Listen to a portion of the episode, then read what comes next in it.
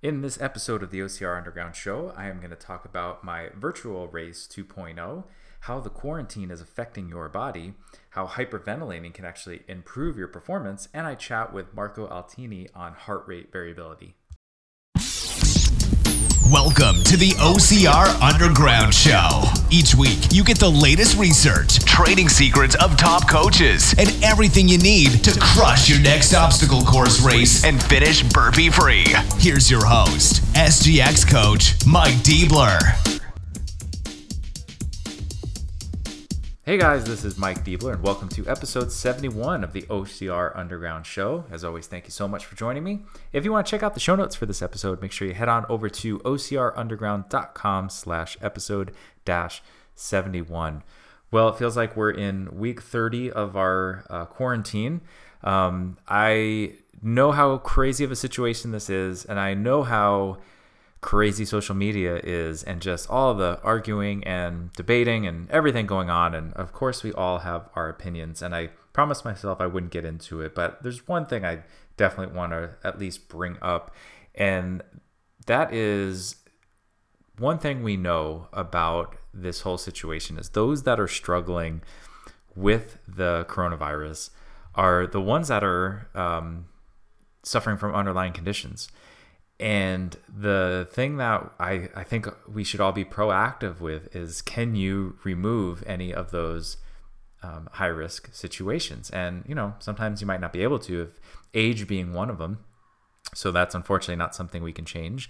But if you have less and less underlying conditions, your mortality rate goes down for all-cause mortality, for heart disease and all these other things. So this should be the focus, and this is where I hope people start focusing and talking about is, well, what can we do as a population to improve some of these factors? How do we decrease heart disease and heart conditions and metabolic disease and diabetes and obesity?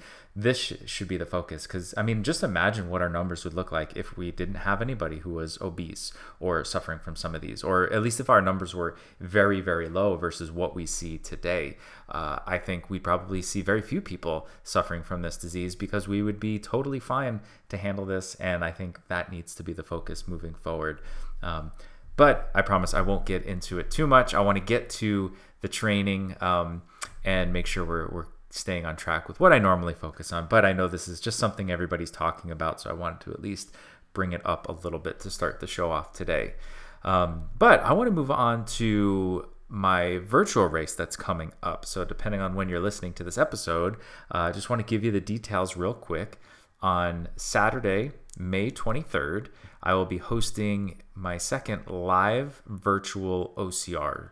So this is different than most OCRs out there in the fact that it is live. This is something we're going to do together.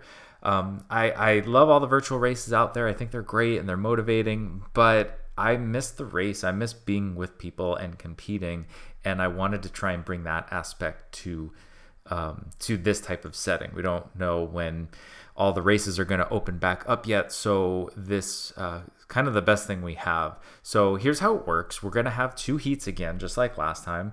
The first one is going to be the treadmill version. So if you have a treadmill at home and you want to compete that way, you'll go out in the first heat at 9 a.m. Pacific Standard Time.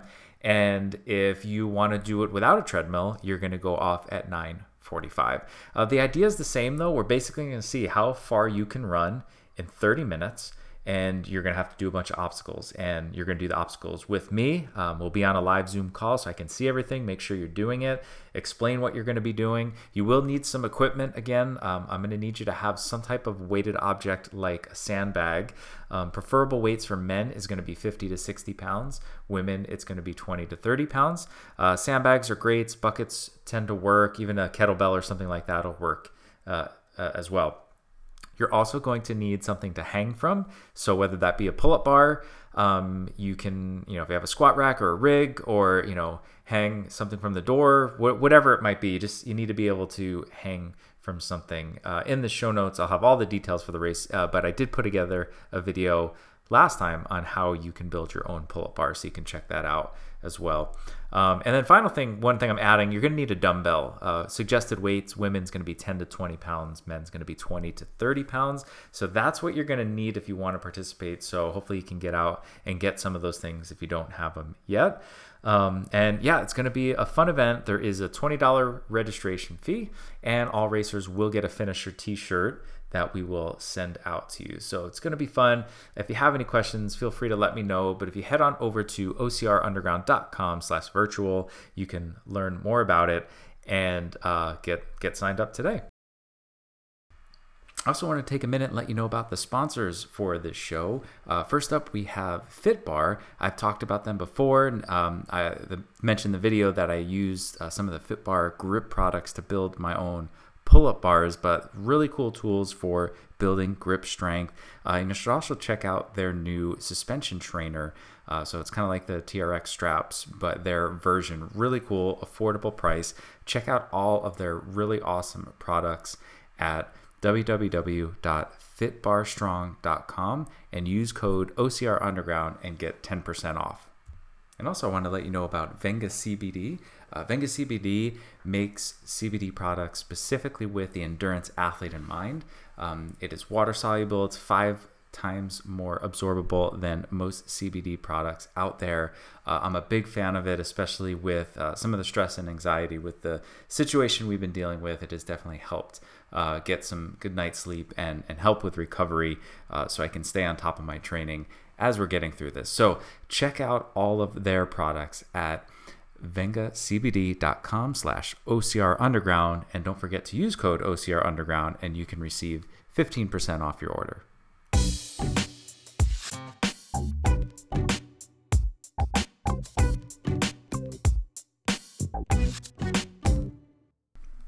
Okay, so I lied a little bit. We're going to talk a little bit more about this whole situation in the Inside Mike's Mind segment, but really what I want to focus on is more of just this idea of the self-quarantine and what it's doing to us.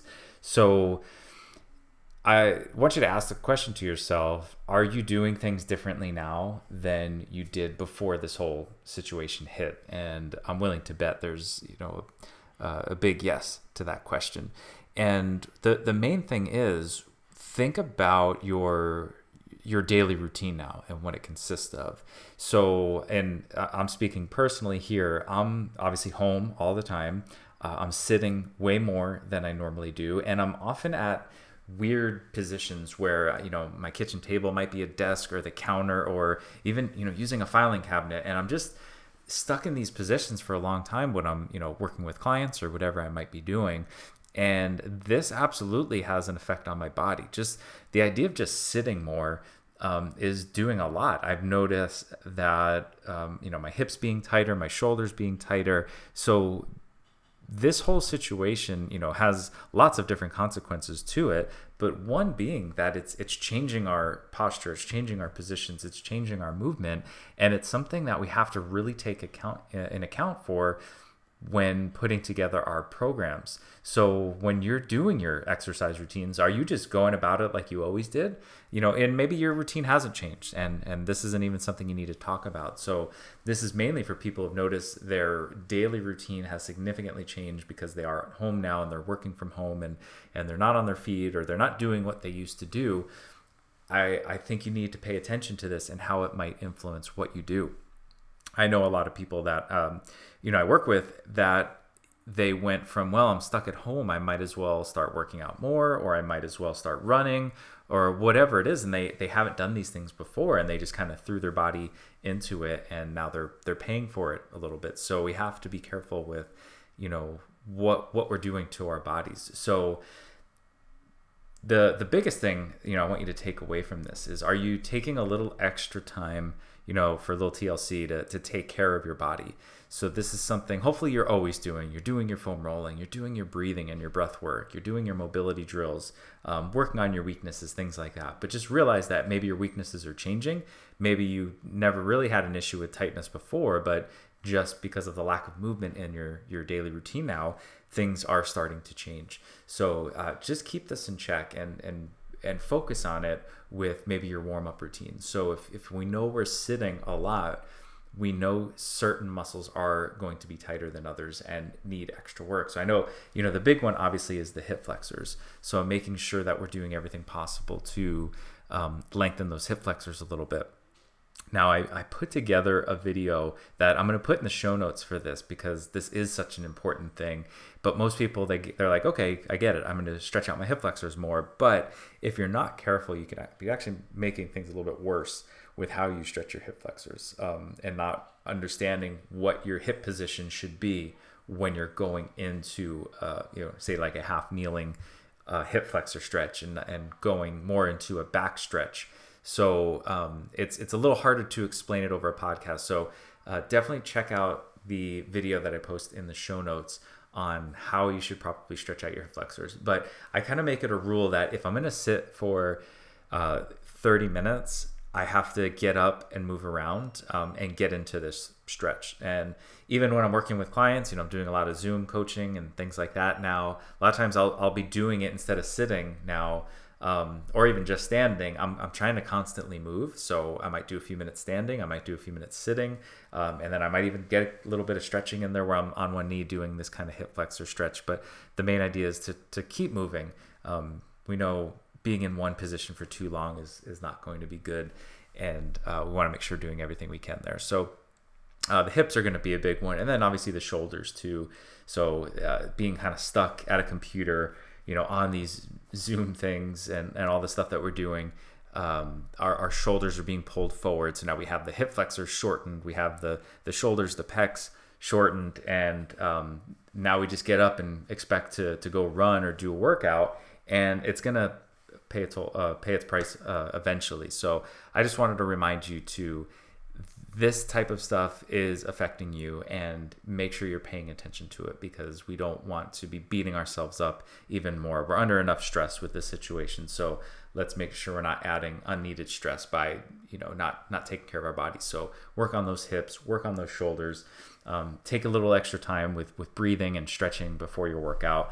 And then probably the most important thing is when this does finally lift and we're kind of going back to normal, it's a great time to check in and make sure, are you ready to go back? If you haven't been doing all the same things you used to do, should you just expect to be where you were when you left off? Probably not. You're probably going to have to build back up. So keep that in mind when you kind of get back into it. We're all going to be gung-ho and ready to explode, but we want to make sure we do it safely and don't, set ourselves back with an injury right off the bat. So one thing I am offering, if you need a little checkup, I do this virtually. I do a functional movement screen where I can meet on a Zoom call, watch you move, and give you a little bit of feedback. So I do this just $20. It takes about 20 minutes, and I can help you out and just let you know some things and some areas that you might want to work on. So if you're interested, you can just shoot me an email at mike@OCRUnderground, and I can give you more details on that.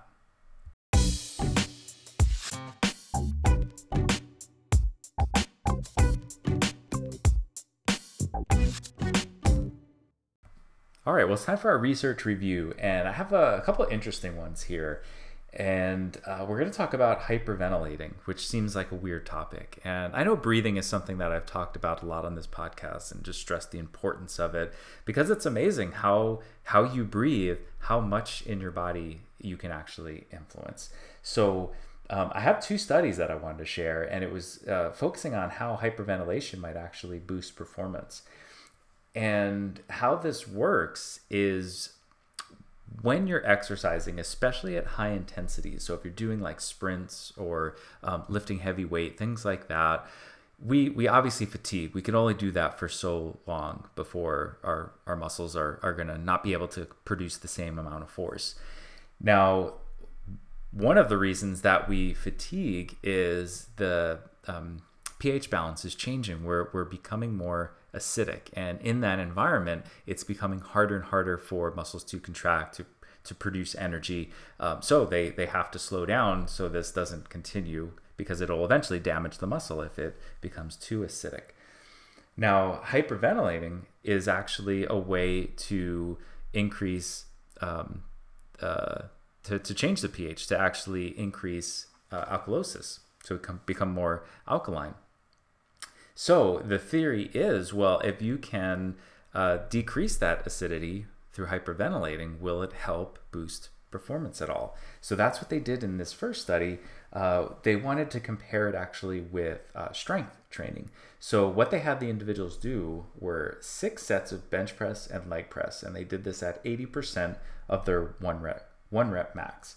And they were training, every set of the 6 sets was to failure, so they're pushing as hard as they can, using 80% of their predetermined 1 rep max. Now, the interesting part, what they did was in those 6 sets, they alternated how they recovered. So during their recovery, after every other set, they would hyperventilate. So how they determined this, they did approximately 60, they breathe at a pace of 60 breaths per minute, so 1 breath per second. So kind of a fast inhale, exhale. So just kind of imagine hyperventilating. So they were on purpose breathing at a little bit faster pace than normal. Then on the other set, so they did that every other set, and in between those sets, they did just spontaneous breathing. So they basically just said breathe normally in between each sets, and they just wanted to measure what was the difference between those 2 sets and overall in terms of strength and velocity, or how many reps they were doing and velocity. And the findings were pretty interesting. So what they found were after the hyperventilating, after the spontaneous breathing, so when they just breathe normally, they saw considerably higher decreases in speed and rep count for each set. So they were lifting slower and they weren't able to get as many reps. With the hyperventilating ventilation recovery for those sets, they saw an increase, a range of 21 to 55% increase in the number of reps performed in those sets. And they also saw an increase in 6 to 15% in velocity. So really interesting, by just controlling your breath, they were actually able to get more reps and maintain a higher velocity for bench press and leg press, which was really interesting. Another study, just real quickly, basically doing the exact same thing, but they wanted to look more for a cardio benefit versus that strength benefit. So they were on the bike, and they did 10 sets of 10-second all-out sprints, and they did a 60-second recovery. And they had groups do both. They do this 2 times. So they would do it once where they would just do that spontaneous breathing in between sets. They recover a minute, 10-second sprint, recover a minute, do that for 10 rounds. And they also did it with hyperventilating, where the last 30 seconds of the 60-second recovery, they would hyperventilate. So they would increase their breathing rate there. And they basically saw very similar findings. So they found that the hyperventilating in between the recover actually slowed down that decrease in performance. So they were actually to maintain higher intensities throughout later in the workout. So for those later sets where the spontaneous group was slowing down, the hyperventilating groups were able to maintain that intensity for longer. So just a really interesting study. I'll be honest, I haven't played around with this at all in between sets. So I have done things, as part of a warm-up routine. I know we've talked on previous podcasts about using breath holds and things like that in order to boost performance. This is just another tool that you potentially could use to increase, with your training at least, increase performance, maybe in between intervals or in between sets, depending on what you might be doing. I wanted to bring both these up because these both show that this type of breathing actually benefit in both in terms of strength and in cardiovascular endurance. So pretty interesting there. So it's something that I definitely want to play around with. I can't say that I've done it a ton, but I wanted to bring it up because I thought it was interesting. And if you guys want to try it out there, I would definitely love some feedback to see if it does help, if you notice any difference doing that hyperventilating. So again, it's just increasing your respiration. So you're breathing about 1 breath per second. So it's going to be a little bit faster. Obviously, be careful. Anytime we mess with, any type of breathing drills like this with breath hold, you have to take caution. If it's something you're really not used to, it can get uncomfortable. You can get dizzy, and we don't want you dizzy and then lifting weights or something like that. So definitely take caution when doing something like this. Have a spot or a partner or somebody that can help you out if you want to try this. But anyway, it just goes to show how important your breath is. So even if you don't want to try something like this, your breath controls your physiology, and it's something that you need to pay attention to. So learning how to control your breath, just in general, seems to be a huge tool in your training program. So if you're not doing any type of breath training, I think just being mindful of breathing and controlling it. So, when you're doing your sprints or doing your lifting, are you doing anything? Are you focused on your breathing at all? If not, I think that's where you start. You just focus on, breathing during your training, breathing during your recovery, being mindful of it. And then once you get that down, playing around with some of the other breathing strategies that we've talked about on this podcast.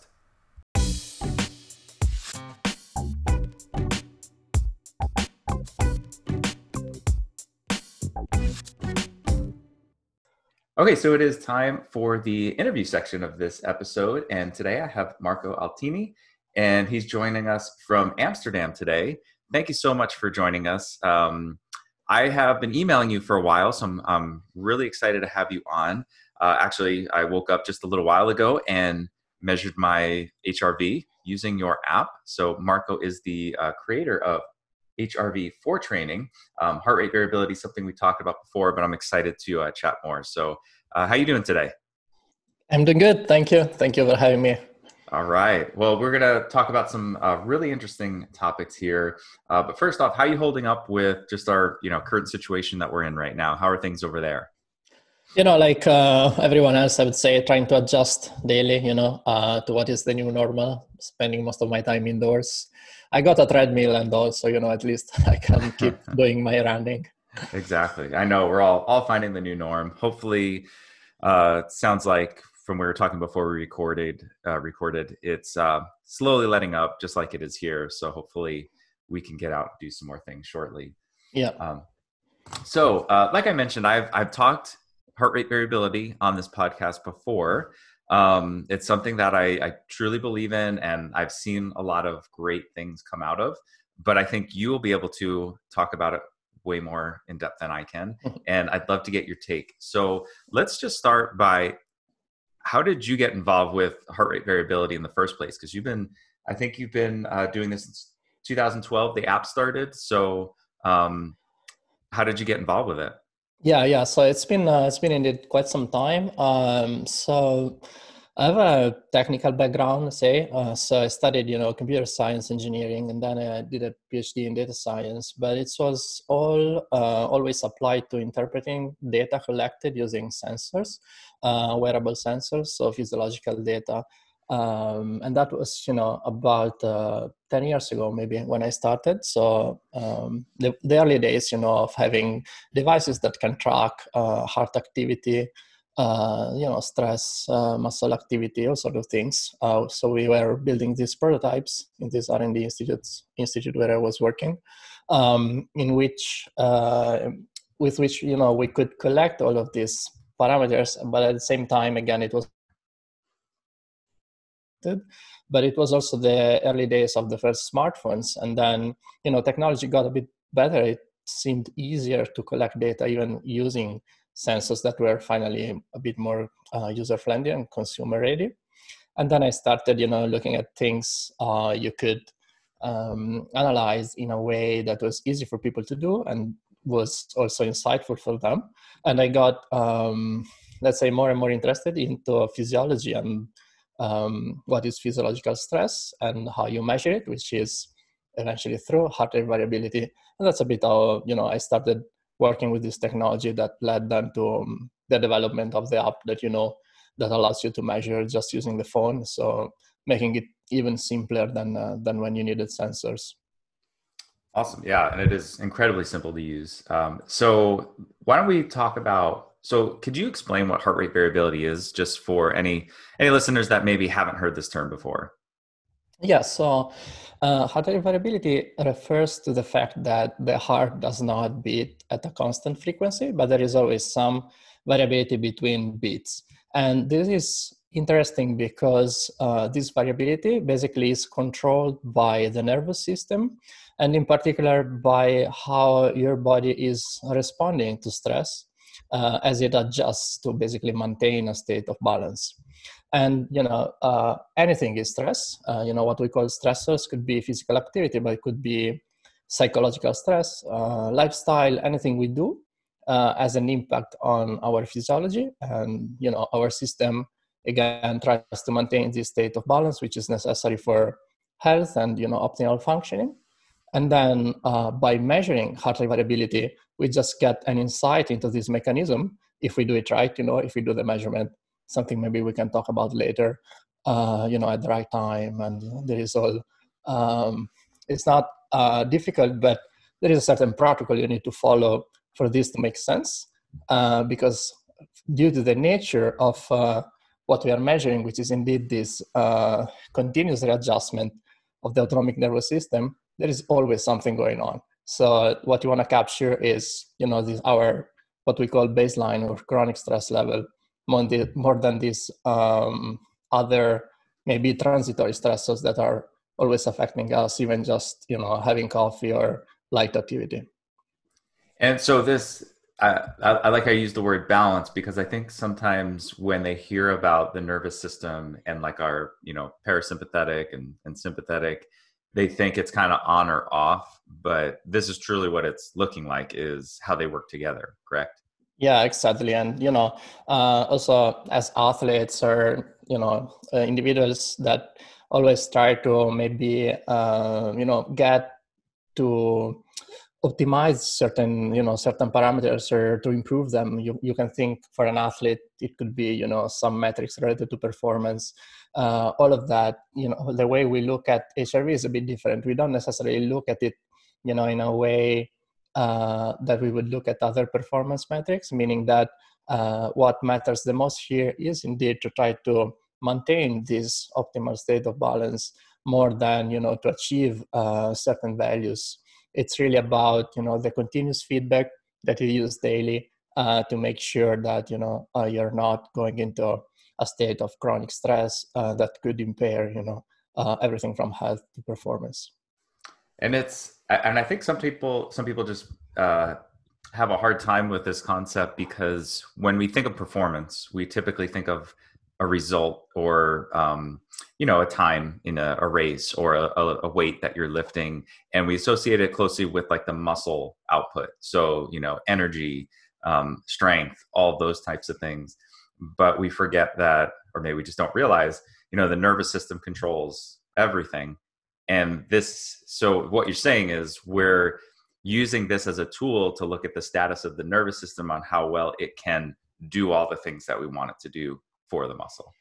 Exactly, because, you know, our capacity to handle stress is always limited, right? We cannot take unlimited stress. So by keeping in check, you know, what's the status of the system, and, you know, making sure that if we detect that there is more stress on the system due to any sort of factors, and we make some adjustments to, again, stay in what is our optimal zone, then we can certainly, you know, improve the process in the longer term.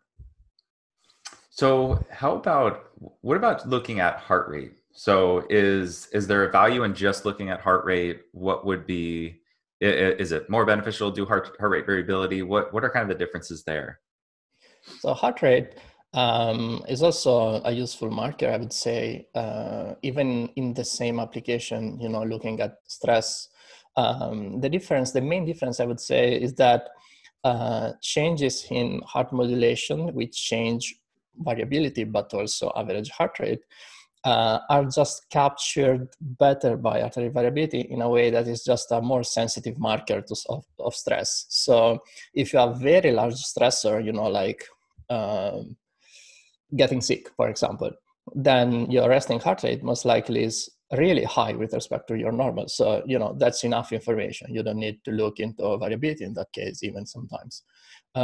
But if there are other forms of stress that are maybe a bit more subtle or slowly creeping in, then, you know, you can capture this better with heart rate variability, because you could have a reduction in variability even while maintaining the same resting heart rate. So from that point of view, I think, you know, even in the old days for, you know, professional team sports, they would use heart rate because it was just not possible to measure HRV, you know, conveniently and reliably. But then everybody, I think, shifted at this point to something that is a bit of a better marker of stress in general. And so with HRV being a little bit more of a sensitive tool to see these things, is it possible to see things, you know, you brought up being sick. Would you see HRV changing potentially before you actually got the symptoms of being sick? Or is it something that, you know, once you're sick, then you're going to see all of these markers change? It could be. It could be that you see it a bit in advance, not much in advance. I would say one day before, two tops. Mm-hmm. This could be, you know, because maybe your body is already fighting an infection and at work, and, you know, you don't realize that yet maybe. And it's already detected by these markers. And of course, at that point, it's, however, difficult to pinpoint it to something because, you know, it could be any stressor, but, you know, you could have a sort of a red flag, and that could help you already making some small adjustments, you know, just going easier those days. Awesome. So I know breath is involved a lot with this. So I do want to talk about actually taking the measurement, but can you just talk about how just breathing affects HRV? Yeah, we'll just leave it there first. So let's say that there is an impact of breathing on HRV. And I would say this opens, you know, a whole different application of HRV, which is, you know, linked to what we call biofeedback and, you know, deep breathing exercises that are supposed to stimulate your parasympathetic activity and to strengthen that if you practice consistently. And this is a bit different from the morning measurements that you would do with the app to quantify stress. So I would say two applications here. One is, okay, let's try to capture stress, quantify it so that we can see how we are doing. This is just from a measurement point of view, you know, an awareness point of view.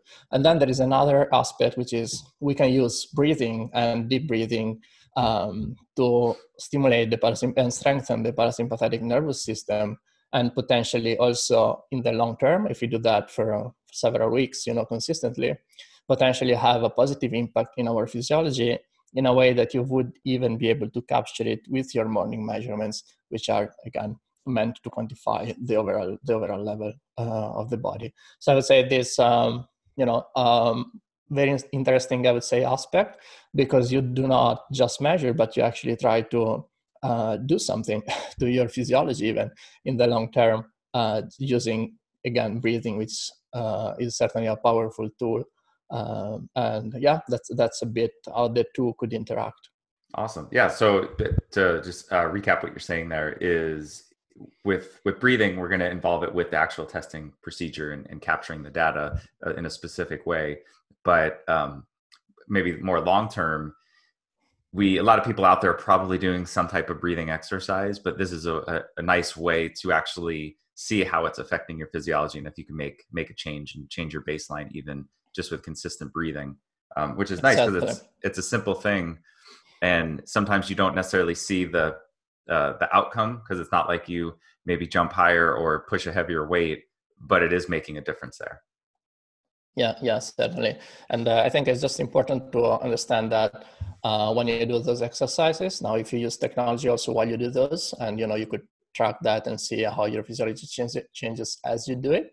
However, that's like an acute effect. It's like, you know, a stressor, what you could call a positive stressor, right? That it improves even your HRV acutely in that moment.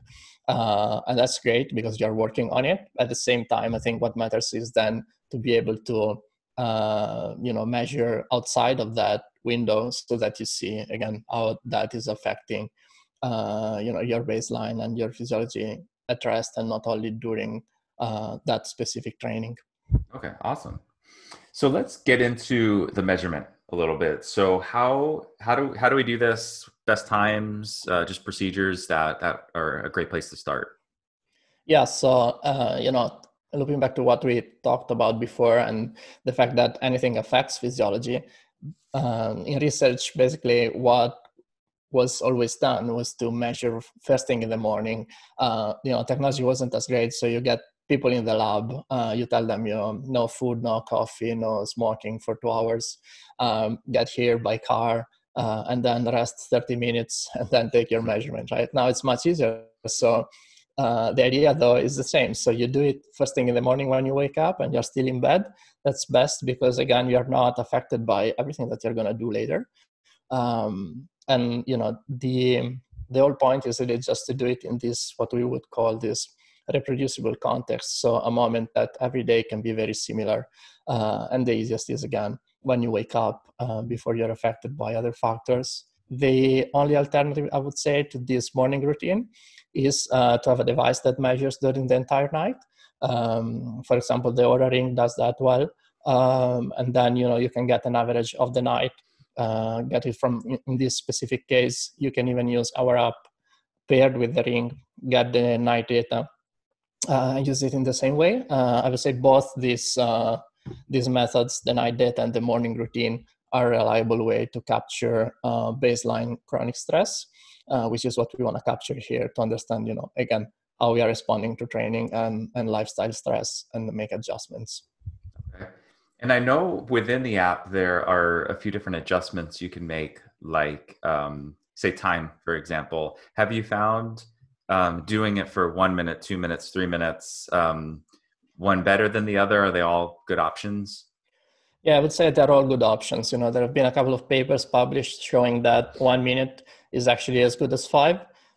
So especially if you use the camera version, I would recommend using 1 or 2 minute stops because, you have to stay there with your hand on the camera and still, because of course movement could be a problem. So it's shorter is a bit easier and the data is as good. So it doesn't really matter. I would say at this point that has been shown that for the metrics we use, which are representative of, again, parasympathetic activity and overall stress on the body, short measurements are pretty good.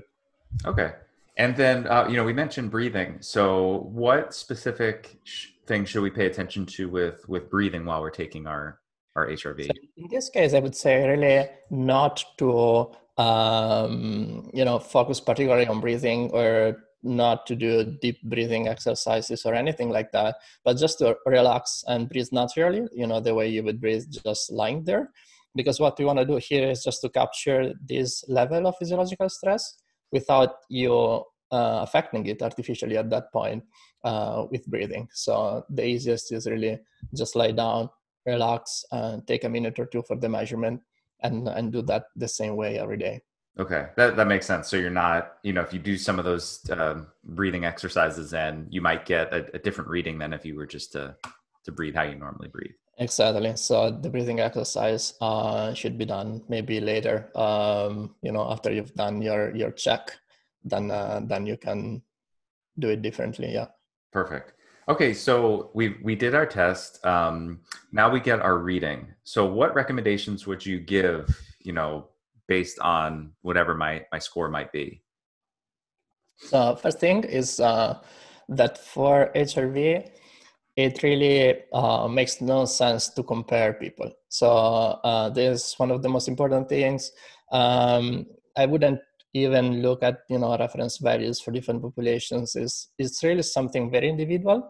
And there is such a strong also genetic factor that, it doesn't make sense to compare different individuals. So you always want to look at your own historical data, which means you have to do this 3-4 days before you have anything useful, because the system needs to learn what's your normal and, what's your baseline. And that's what the app does. At the fourth day, I believe, it starts providing you with some feedback. And as you gather data, we actually use the past 2 months of data to understand, what's your normal physiology, what's a normal variation for you, which means, when you measure HRV, you will notice there can be even large changes between one day or the other. But these changes could be nothing particularly relevant. The score could be a bit lower, but that variation is just normal for you. So you don't have to worry about that. And that's what the app, will show you. So it will learn what's normal for you, what's a normal variation. And then if your score is really suppressed, even outside of what is normal for you, then it will be flagged and the app the system will tell you, you know, your physiology, your HRV is below what is normal for you. And maybe, you know, today is a good idea to limit intensity or, you know, reduce stress in general. Okay.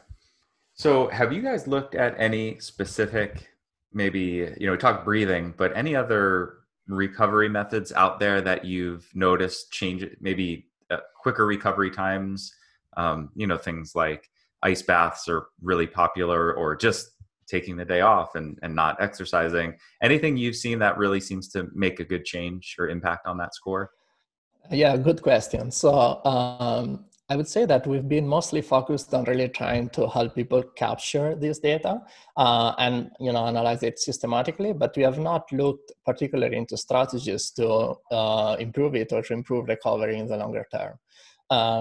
So what we could see also from other studies on, let's say, the best course of action based on your data could be, for example, you know, simply not even taking a day off, but just reducing intensity seems to be done a lot in the recent studies that have shown positive outcomes. And as positive outcomes, I mean, for example, runners or cyclists that were able to improve performance while training a bit or less, because they would just not put that high intensity stimulus when their body was already stressed, which of course makes a lot of sense. And, you know, they would follow regular periodization, which also makes sense. But at the same time, you know, once you have a hard session scheduled, if your body is already stressed, then, you know, timing matters. So maybe you don't want to take that stimulus that day. Mm-hmm. And, you know, just scaling down intensity. And again, if people train every day, and they are used to that, that could be normal for them, and you don't have to take a day off. But reducing intensity seems to be a good strategy to improve performance in the longer term using these tools. All right, perfect. And I'm sure a lot of our listeners like that they don't have to just stop. They can still do something, just watch that intensity. Now, in terms of the type of athletes that would use this, is this something particularly useful for a certain type of an athlete, more endurance-based or more strength-based? Or is it something that, you know, regardless of the type of event you might be doing, you're going to see some value in this? So in my view, and of course it's biased, but, you know, what we measure here is really stress. So it doesn't really matter, in my opinion, what you do, meaning that, you know, there is stress in everybody's life, and what we see in the data consistently is the impact of, for example, a training stimulus that is new to you, you know, regardless of what is your sport, or a volume that is new to you, you know, if you are loading particularly in a certain period with respect to the past, or simply if there is stress that comes from other sources that is not training. And, you know, that is again in everybody's life, because, you know, there's work, maybe there is traveling, there is family, there is all sorts of things that again have an impact, and our capacity to handle stress is limited. So by being aware of stress, you can make meaningful adjustments, I would say, regardless even of your interest in training. Okay, perfect.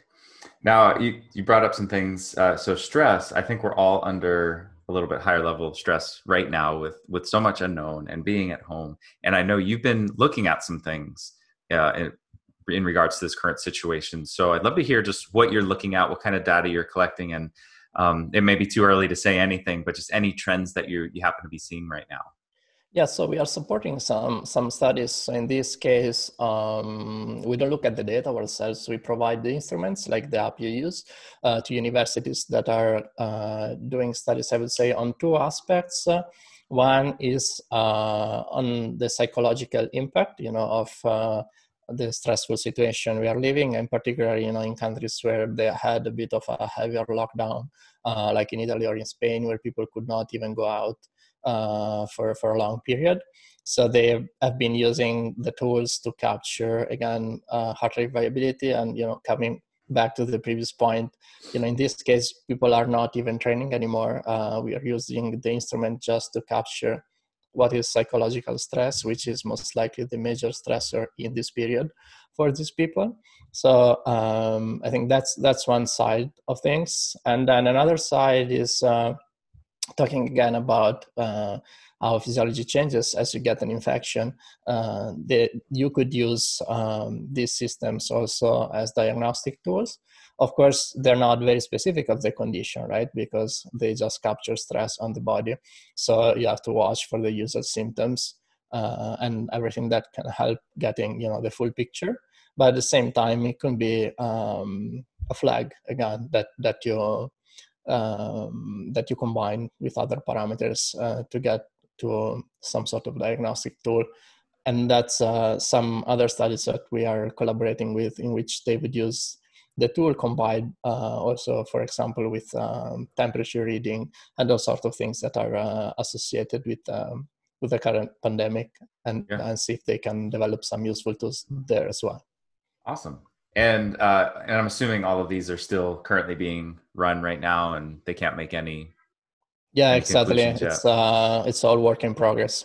Yeah, it's just going to be interesting to see, and hopefully this never happens again, but just to give us some insight moving forward on how we can take care of ourselves. And I know me personally, just looking at my results, and my training has obviously changed. We can get outside and do things, but there's a lot going on, and the stress for me personally tends to be more on the psychological side right now.